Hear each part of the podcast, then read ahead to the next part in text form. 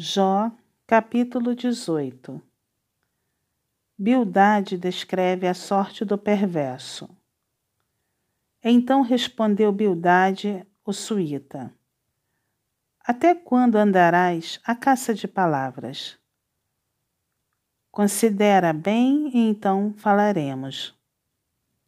Por que somos reputados por animais e aos teus olhos passamos por curtos de inteligência. Ó tu que despedaças na tua ira, será a terra abandonada por tua causa? Remover-se-ão as rochas do seu lugar? Na verdade, a luz do perverso se apagará, e para seu fogo não resplandecerá a faísca. A luz se escurecerá nas suas tendas, e a sua lâmpada sobre ele se apagará.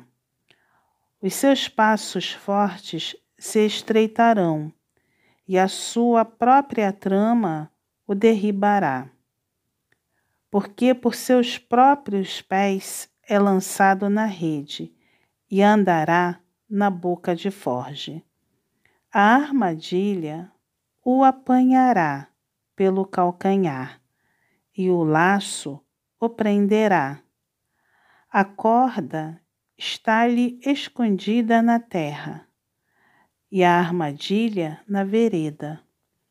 Os assombros o espantarão de todos os lados e o perseguirão a cada passo. A calamidade virá faminta sobre ele, e a miséria estará alerta ao seu lado a qual lhe devorará os membros do corpo. Serão devorados pelo primogênito da morte. O perverso será arrancado da sua tenda, onde está confiado, e será levado ao rei dos terrores. Nenhum dos seus morará na sua tenda. Espalhar-se-á enxofre sobre a sua habitação. Por baixo secarão as suas raízes e murcharão por cima os seus ramos. A sua memória desaparecerá da terra, e pelas praças não terá nome. Da luz o lançarão nas trevas e o afugentarão do mundo não terá filho nem posteridade entre o seu povo, nem sobrevivente algum ficará nas suas moradas.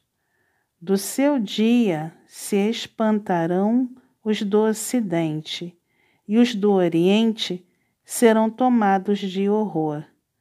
Tais são, na verdade, as moradas do perverso, e este é o paradeiro do que não conhece a Deus.